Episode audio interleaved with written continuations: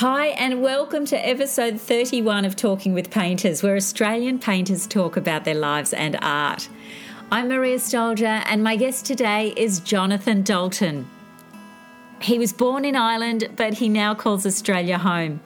He started to teach himself to paint in 2007, and only two years later, he was awarded not one, but two major art prizes in Ireland, which set him on a path of travel with his wife, living for some years in Spain before arriving in Australia.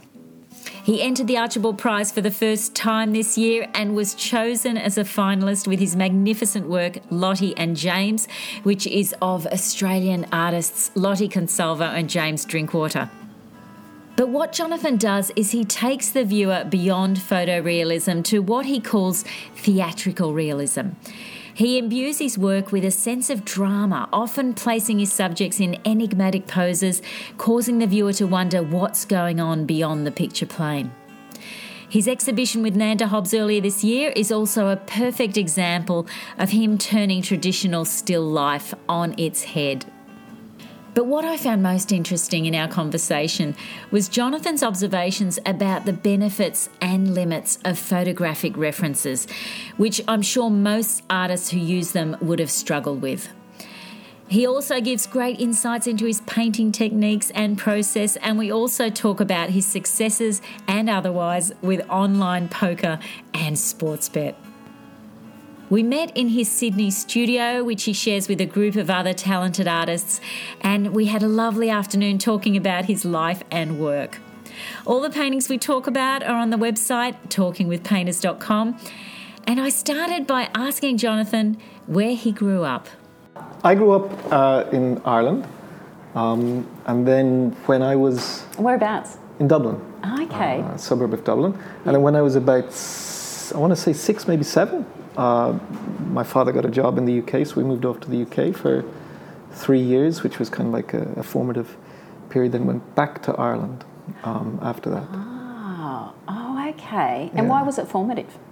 Well, I think it was at a time. So this would have been we moved there in 1984, maybe it was 83, and um, that was a time when the relations between England and Ireland were still a little bit strained, and it was before the peace process had really taken hold. So now being Irish in England is is nothing, but back then being Irish in England, you were still seen very much as an outsider. And um, I so went to this. Even at seven years old, you felt that.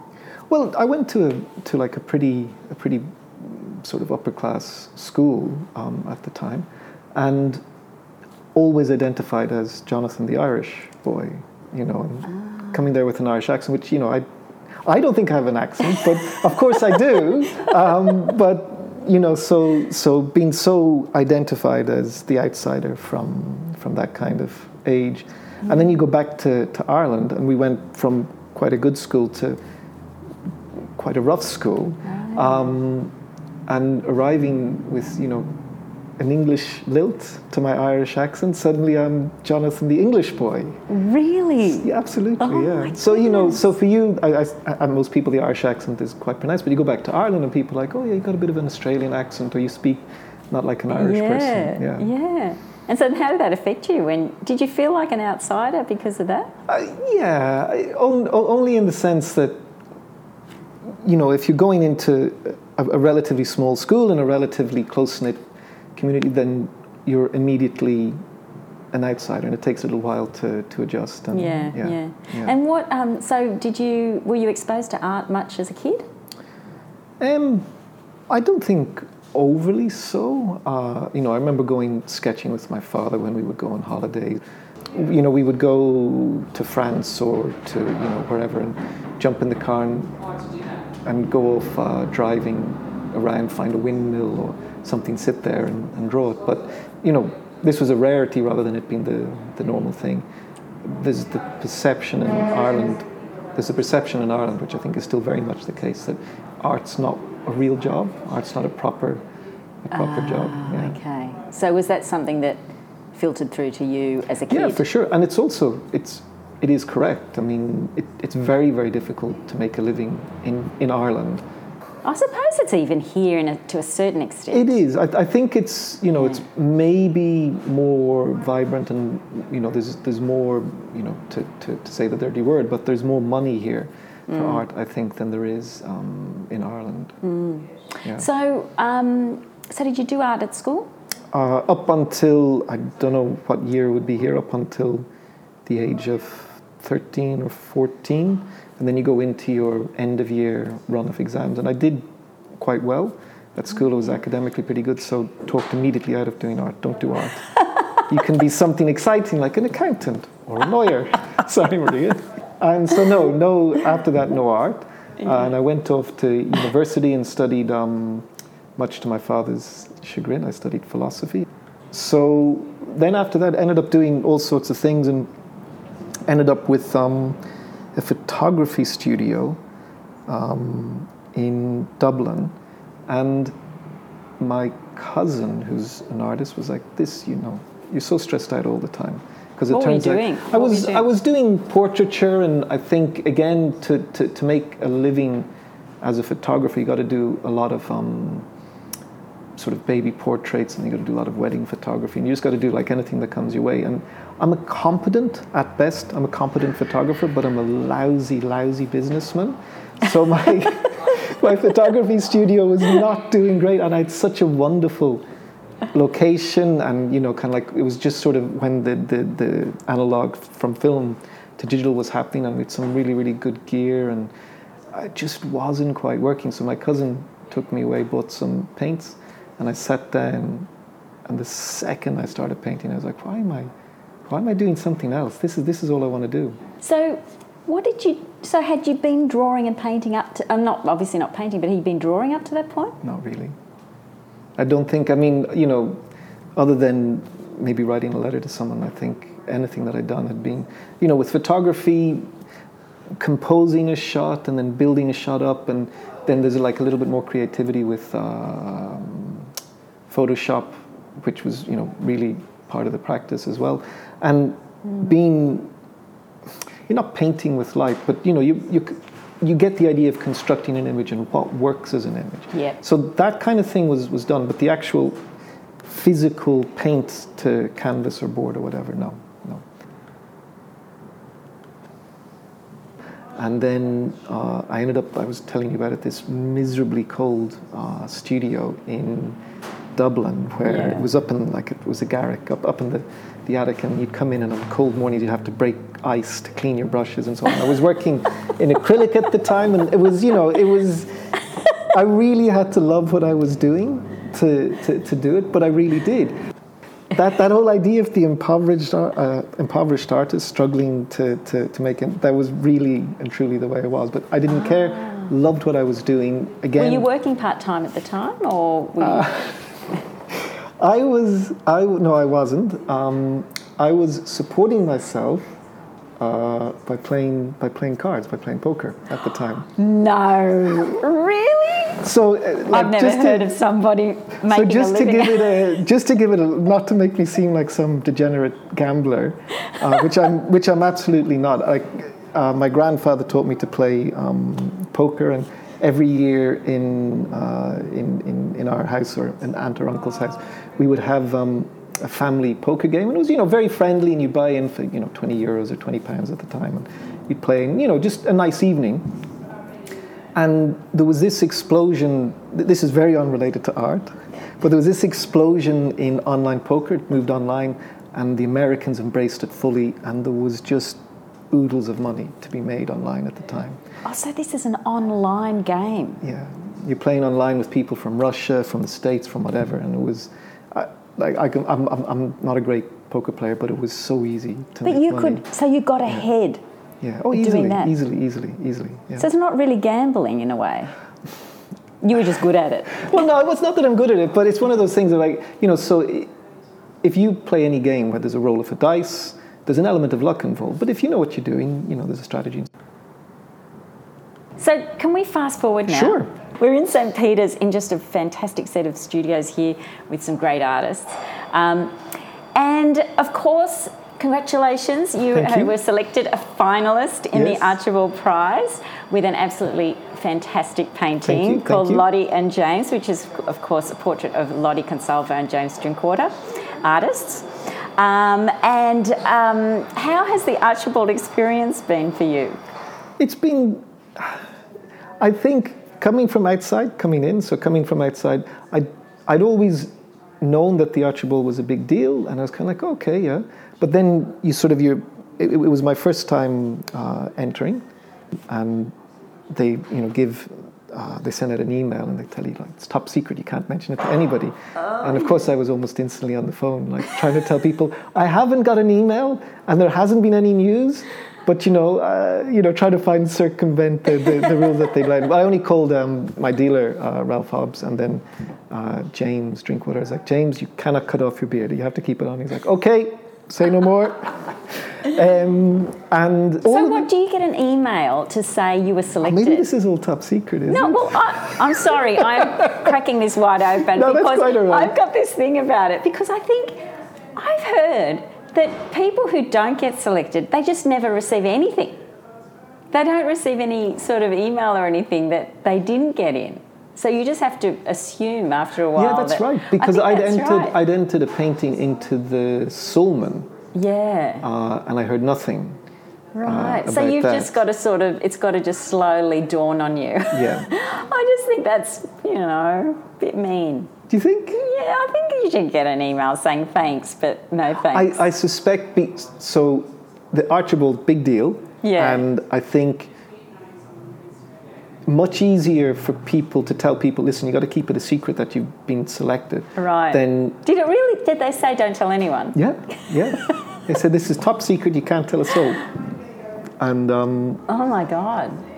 well, that's Well, it makes it more exciting. It does. It, do- it does, make, it more exciting. Um, so being able to keep that secret is easier than everybody getting an email saying you didn't get in. Means they can then figure out who did get in by the email. Oh, I suppose that's. so like I true, think it's just yeah. it, it's it's just you know a way of dealing Well, with it's it like these days, though. I, I sort of think these days you get you go apply for a job or something, you just never hear back. Was you know Well, that that you didn't get a rude. Job, that's- and, and I just think- people sort of checking their emails all the time. Anyway, um, but back to your painting. Yes. um, I must say it's hung in a great spot. It's an awesome. spot. Oh my God! I It's saw it, such it a is good- so I was good. so excited, It's yeah. in it's in a great room where you can. It's it's very central, and you can actually see it from other room, the other room, so you can get a really good view of it from quite far back if you want Yeah. to. Um, and of course, it's a great composition as well because you've got Lottie and James sitting on their couch. And um, I just want to talk about the composition a bit because, from my point of view, that's that's sort of like the most important part of planning the painting is getting that right. And um, because once you embark on it, you're going to spend how many hours, you know, hours and hours on it. If you haven't got that right, you don't want to be shifting things that around later. I think especially when you're painting in quite a realistic, you know, way, uh, the term that I like to use is theatrical realism. So it's that notion of having like a little bit of theatre and drama and it being a slightly contrived, almost artificial scene. That something's happening, or you know, you're, you're, you're there in a moment with them, and a lot of that is done in the before any paint even goes on on the page. Uh, uh, not the page, the The canvas. before any paint goes on the canvas. Um, and to, that's where I think, you know, we were talking about photography earlier, but that's where uh, photography is a massive boon to artists who paint that way because you don't have to do, you know, spend like eight hours doing a study to see whether or not it works. You can almost see, okay, th- there's something there, there's something there. I can strip out this element, I can introduce this, and you do a little bit of creation with the, you know, with my paintings, quite a detailed drawing, and then the paint goes on top. But you're almost before anything happens on the canvas, you've almost got the image finished. Yeah. Yeah. And, And- how do you go about doing that? So, in, so as in the when you've got you're, you're trying to figure out the pose. So with that particular one, um, I've been trying to. We've been trying to find the time to do it myself and uh, James um, and Lottie, and time was running out. He'd been in Tahiti, and it was a you know I think it was a couple of months before the before the date to submit your work was coming up, and trying to find a time when I could get up to them or they could come down and we could do something. We're just running out of time, running out of time. And then finally, we find uh, a window where, okay, it can happen this week and it has to happen this week. Otherwise, it, there's not enough time to do the painting. And I go up to Newcastle and we have this really nice lunch and we're all talking away and, you know, maybe a little bit more wine than. that I should have done, and you know, I kind of excited and kind of nervous and kind of like you know, because oh, this is going to be my, my debut painting for the Archibald, and um, Oh, you hadn't applied, but you'd never entered before. I hadn't been allowed to because uh, at that point I'd been a, a, a temporary resident, but then we got a permanent residency, so that was the first year I was allowed to. Ah, God. Um, that makes even more extra special. Anyway, yeah, uh, anyway. so I, you know, kind of like I do a quick couple of sketches, and I kind of like, okay, that's what I want to do, and I move their living room around, and I'm setting up these flashes to kind of like make sure there's plenty of light. Oh, so you took a lot of equipment. Oh yeah, yeah. I took like Ah. full-on portable, you know, studio with me. Um, you know, again, that thing if if you're going to work from a photograph, which I worked from, well, I'll get to the end of the story, uh, and then take all of these pictures. Pretty sure I've got something in there, and then I get home and I realize that the autofocus hadn't been on, and all of the pictures are just a little bit blurry. No. Yeah. You're So kidding. no, I'm not. I'm not. So I'm kind of going because you know you see them on the little screen. You're like, okay, lighting looks good. No one's overblown. There's sufficient detail, but it's only this size. And then you blow it up to this size. You're like, oh, oh, everything's a bit blurry and everything's a bit, you know.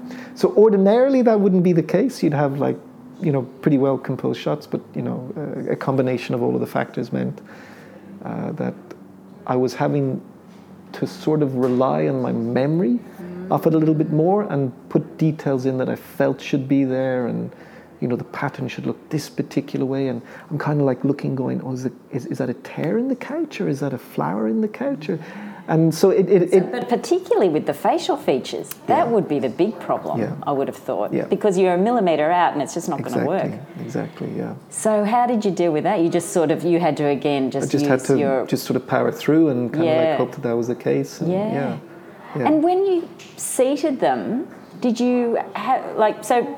In that in that um, composition, you've got Lottie on the left, sort of sitting more back in the Yeah. couch, and James is sitting more forward, sort of perched on the edge, and you've got sort of two cushions Yeah. in between them, one on the end and one in the between them. Is that did it take? Is it, did it take a lot of thought to get that final composition? Yeah, absolutely. So, you know, uh, I think I took ballpark 200 blurry photos, but 200 photos. Um, and then sufficient detail to be able to build a composition. And then taking, you know, a hand from here, a leg from here, the turn of a foot from here, the way a head is tilted this way from here, and you're beginning to put all of these elements together. So, you know, it's kind of like the old process. If you look at old sketches in not that I'm comparing myself to these people, but anyway, uh, you know, with Renaissance artists like Michelangelo or Da Vinci, you'll see it constantly kind of like different ways of holding a hand, trying to find the perfect, you know, turn of the fingers or the way that the thumb is resting. And so it's the same process. It's just you're speeding it up and you're getting a lot more uh, detail and uh, finality to the image. So 200 photographs, and I'd say within that composition, I would have used 40 or 50, I reckon. And if you, if you, if you were to sit there and draw lines of perspective, because the other thing which photographs do is they've just got one lens like this, you know.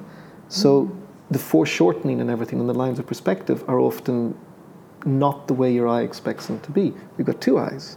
Yeah. And our, when we're looking around, our brains are building up an image and we expect things to look a particular way. So, whether it be something as fundamental as using a lens that's too long or too short, your eye doesn't want it to look like that way, so the legs look too big or the turn of the hips is wrong, or, you know, so all of these things. So you mean as in if it's like more of a wide angle lens versus telephoto lens? Or any any number of factors. So like mm. that's just maybe one of the more obvious ones, but there's lots of like subtle little things. So mm. you you get those elements, you put them together, and then when you're putting that drawing on to the to the blank canvas, you you're having to step back and correct and kind of like okay, those lines aren't right, or I, I want it to be a bit more symmetrical, a little bit more posed, or a little bit you know. So all of those couch shots are just a little bit off. But I wanted, mm. I wanted the couch to be super centered, super symmetrical, Yeah. so that you'd have that juxtaposition of the one character sitting back and the other character coming forward, mm. and then it speaks to that a little bit. But if you don't have that idea in your head when you're taking those pictures, or you then realize it after the fact, if you don't have enough photographs, you're not going to be able to do that, I think, successfully. Oh, see. but you also have to know that you can't just rely on one photograph. Oh, that's really interesting because I would have thought I would have thought it would be very difficult to combine It is photographs it is. because you have to then adju- it's very hard to It do is. because you have to then impose your intellect onto it Exactly. to then adjust it so that it is going to work Exactly. because you can't just think okay I'm just going to use exactly that shape and plonk it on because it's not going to work No, not at all. So- You're relying on kind of like knowing, oh, there's a body under that shirt, so Yeah. that line can't physically be there. So I, I got to shift that over, and you know, and if you if you ever look at a if you ever look at a photograph and you look at someone's hand and it's in a funny position because it's a photograph, you you don't notice it, but in a painting, Mm. a it's very easy for hands not to look like hands yeah you're or for right a foot to not look like a foot. And you're looking at going, why doesn't it look like a foot? Your brain expects it to look a particular way. You took it from a, you know, so your brain filled in those details in the, when you looked at the photograph, and you just assumed if I translate that to there, it'll look like a foot. But that's not the case at No, it's not. Yeah. You're, you're absolutely right. Um, because the camera is not really representing what you see with your eyes. In Not really, no, Mm. no. And also, just you know, anyone who's had a bad picture taken of themselves kind of like goes, "Oh, uh, I don't look like that," and it's the same, you know, like it's, it's, it's the exact same thing. You're kind of like, "Oh, but hands don't look like that." So Yeah, you got to be very yeah. careful about uh, making sure those elements come together in the right way, and then even when they don't in the source photograph, you then have to kind of like be very confident that you can fix that on the on the canvas. When the Archibald um, painting was uh, accepted, uh, then all the phone was doing was just ringing, and was the gallery saying, "Kind of like, got another um, work there for you if you want to do it." I'm like, "Yep, happy to do it." Yeah, do so you've, one." you've found it's made a difference being, huge difference. yeah, Huge your name's difference. out there now Yeah. much and more. You, you put it in front of so many people um, that good things are bound to, to come off the back of it. I know that the Archibald is almost a, a double edged sword in that people feel obliged to take part, but the success, you know, the, the likelihood of a painting getting in is very, very slim. Um, so a lot of people uh, don't like how much it looms over the uh, the Australian art um, community. But whatever whatever one might say against it, what it's got going for it is so much outweighs the bad. That yeah, I agree. yeah, like, I agree. you just you, there's nothing like that in in Ireland. There's nothing like that in Spain. Maybe the Turner Prize in the UK, where you get that level of public involvement and just people talking about painting of all things, not Yes. not politics, not sport. That's right. Not movie It's like the. Melbourne Cup. Yeah, it's You just know? it's just wonderful. It's just lovely little week where everybody just stops and talks about painting, and that's that that's got to be so good for the for the arts community. I Oh, definitely, I agree. Yeah. Um, I suppose the, the downside for artists is, as you say, all those people who have spent a long time Yeah. on that painting, and then what do you do with it? I mean, even the winners, sometimes, you know, people who are selected as finalists, that, that painting ends up just in their studio or Yeah. something, you know? So, um, I had this uh, this this thought, kind of like I was pretty confident. Lovely to be in it, but I was like, never again will I have this opportunity. And again, to paint myself, not I'm not a degenerate gambler, but I thought I'm pretty confident I'm not going to win. Why don't I go and put a bet on myself to lose? because if I win, I'm going to be up on the deal. Oh, but if I lose, I've got I've got like a consolation prize. So I went down to I've never been into a bookies in my life, but I went down to to TAB um, and uh, somebody else, and I went in. and I said I want to put a bet on Jonathan Dalton to lose the, the Archibald. so they call over the manager and they're kind of like talking like why like why do you want to do this and they're like well full disclosure like i'm jonathan dalton and i figure never will there be an opportunity where i get to do something like this but they wouldn't they wouldn't take the bet oh, they wouldn't. no they was like oh no it feels a bit like match fixing so instead i just ended up calling everybody i know and said you know can i bet a hundred bucks against myself to win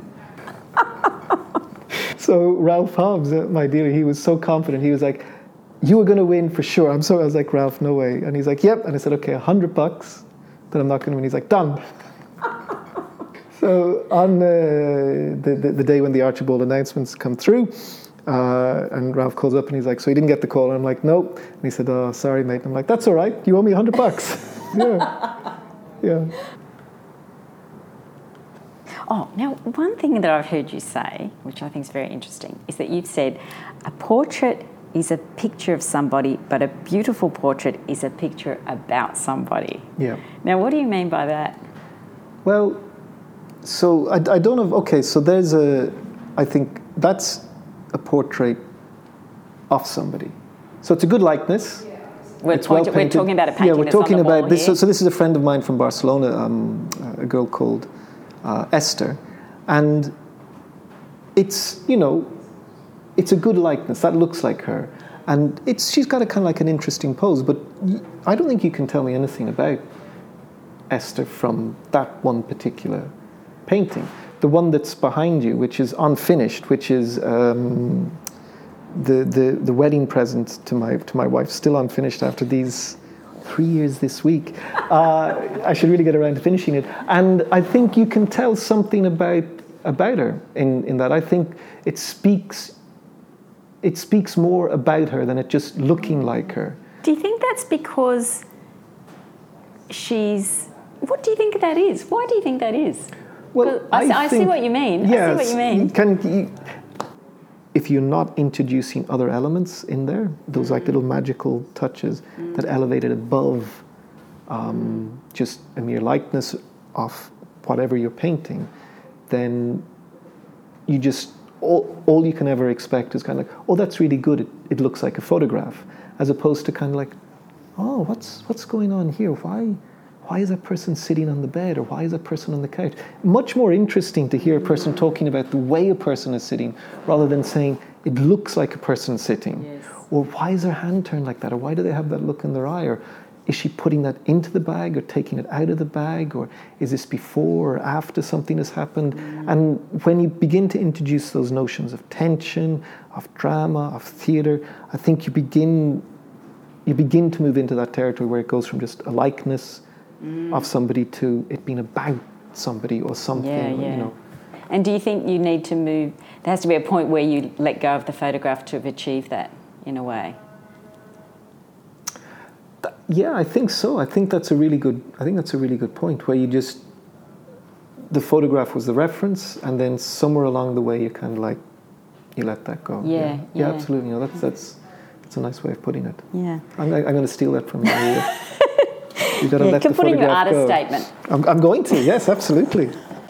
Now, can I bring you up to your recent show with Yes. Nanda Hobbs Contemporary, which was in March? Yes, it was. It was a great show. Thank it was called a, Beau- a Beauty Imperfect. Yep. And in that show, you had um, a number of still lifes, Yes. which I want to talk about because I, I really love these works that you've been Thank you. doing. These bowls of fruit Yes. um, and vegetables. Yes.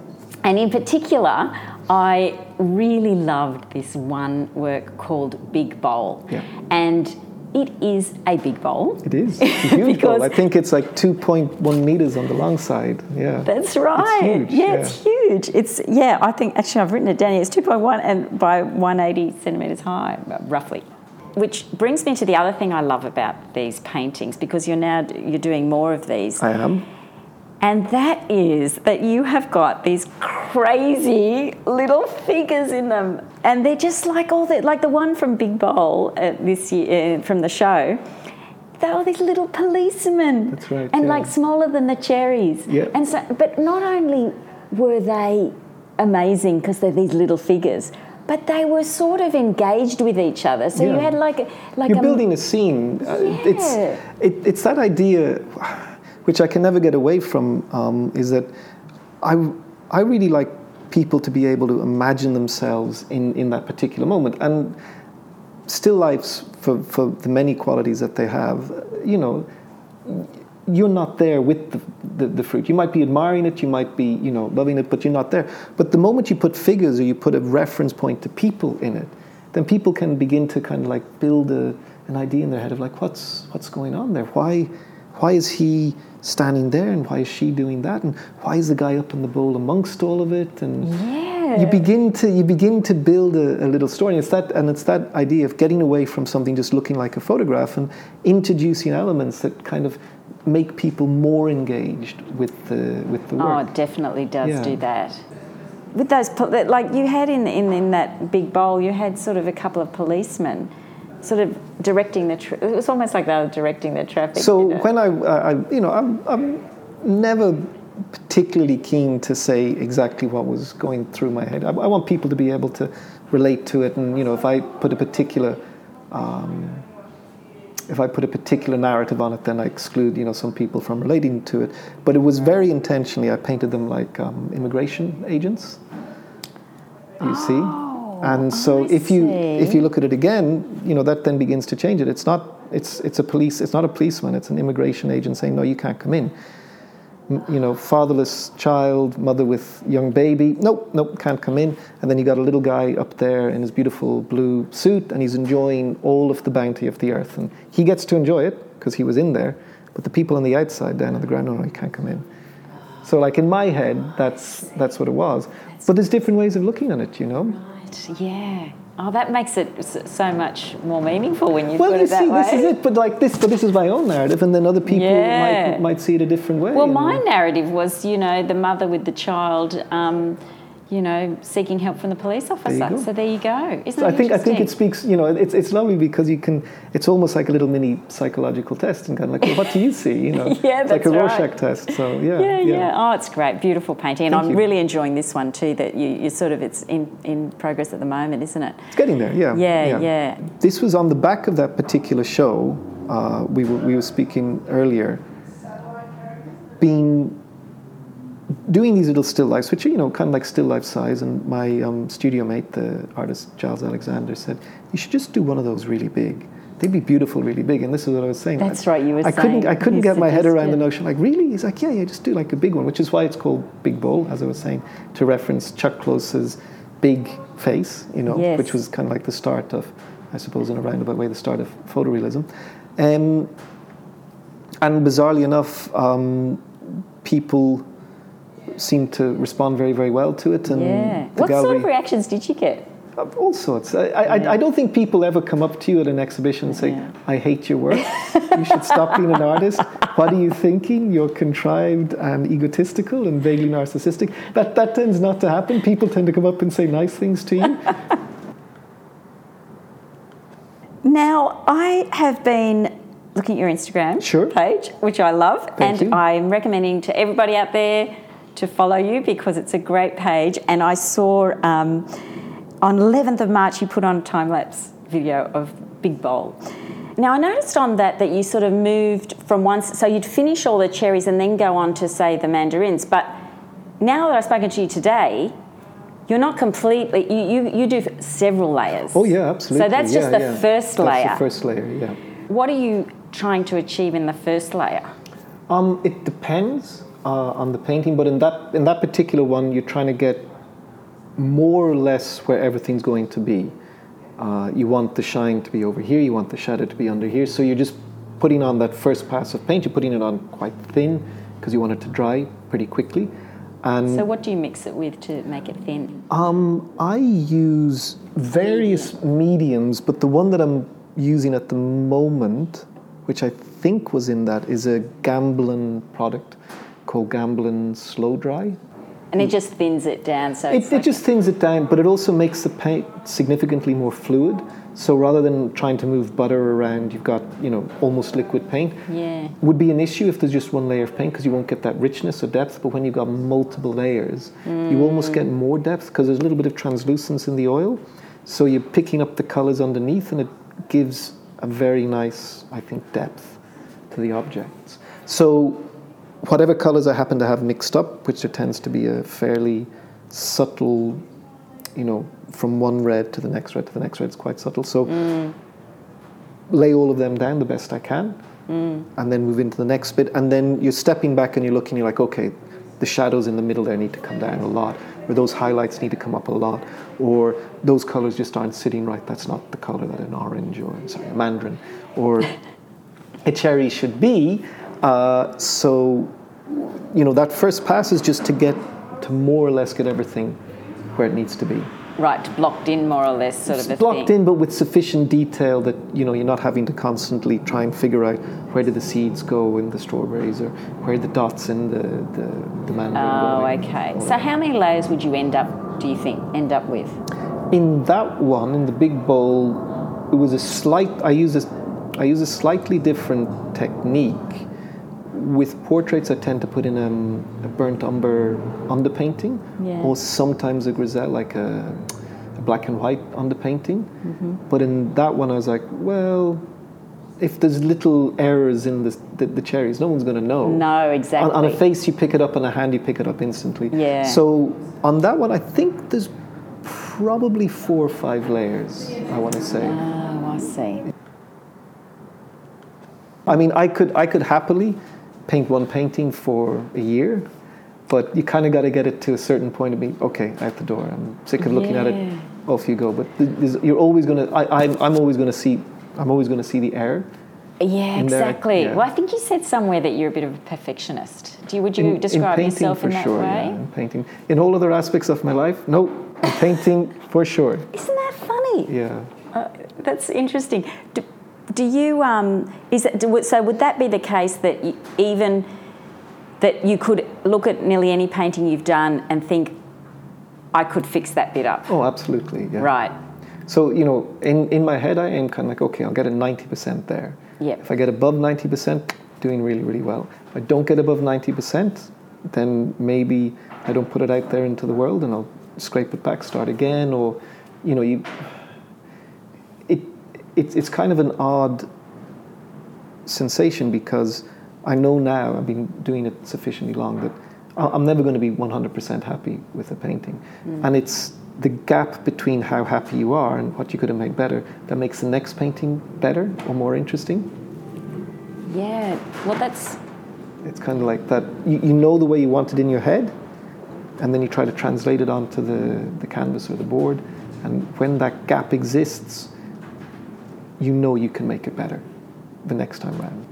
I wonder if nearly every artist is like that, though. They're never 100% happy. I think it.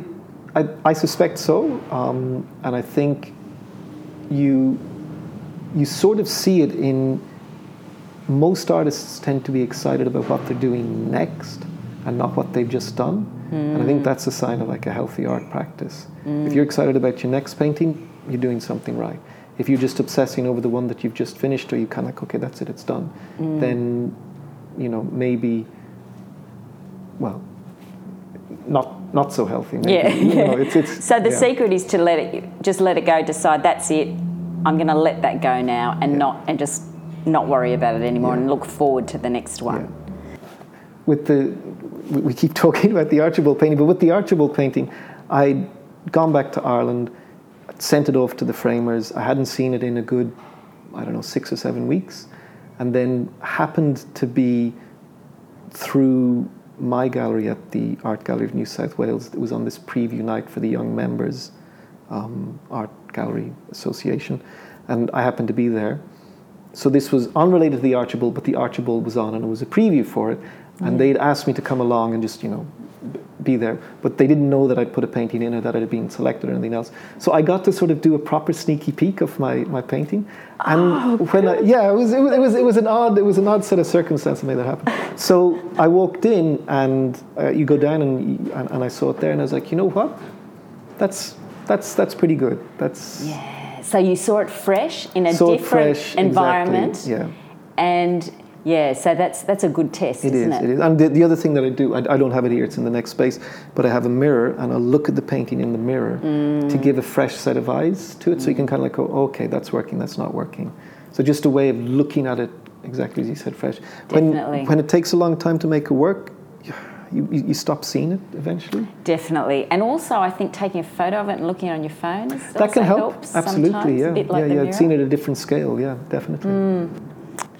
Um, I want to also ask you about um, your routine, if you have any. Do you find it easy to get started in the day, or do you find that you procrastinate? I'm not a great morning person at the best of times, so I get a lot more done in the afternoon, but I have to come in in the morning because if I don't, then I, I don't like warm up to it. Yeah. So I, you know, take a leisurely cup of coffee, maybe have a croissant, read the headlines. But I'm in the studio, so it's work. You know, I'm working, and uh, then spend some time mixing up colors and. Well, mixing up colours takes a while. It does take a while, uh, but you know, not maybe if I'd mix them up the previous day. I'll just I just move them around and mixing up color, and oh look, it's lunchtime. Okay, I'll have some, much, and then I crack into it. Uh, Ah, okay. So But, you, you know- find that that's when you. St- I, I think yeah. If I'm left if. I'm left to my own devices, if I've got a deadline, I Hmm. almost prefer having a deadline because then I just come in and Definitely. So would you go into the night? yeah. So you Yeah. work into the night. If I if I have the colors pre-mixed, definitely. Uh, if I don't, then prior to this studio, I just didn't trust the, the, the fluorescent bulbs, and I've had way too many incidences where the colors have been awful the following day. So. Yeah, so, right. But I mean, I will happily spend 12, 15, 18 hours in the studio. Jonathan, thank you so Thank much. Thank you so for- much, Maria. It's been so great, and it's just such a privilege to see these wonderful paintings in progress. And Thank you. good luck with your work. Oh, we, I'll mention actually in the outro about what's coming up. Um, and yes, good luck. Thank you so much. Thank you for coming by.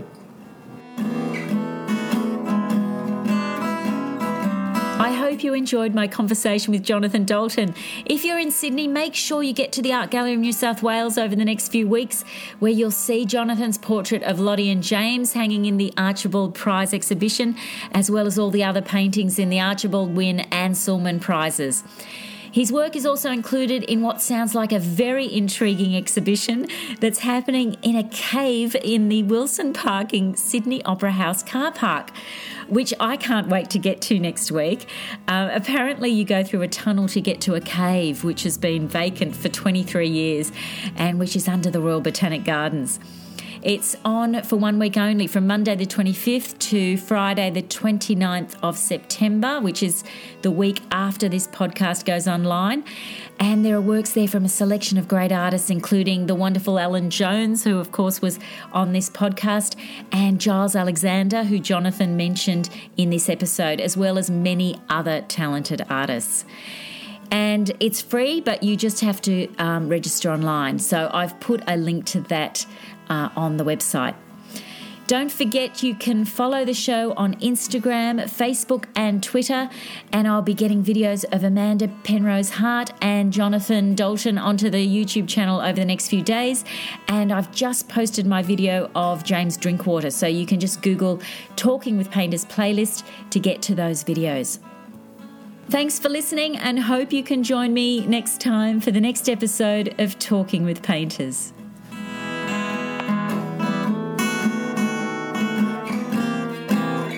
Painting is the, the chemical process, but art is like the alchemical process. It's like alchemy. There's a little bit of magic in there somewhere. And trying to pinpoint it is, you know, almost like trying to explain a joke. You just lose it in it. You know it when you see it,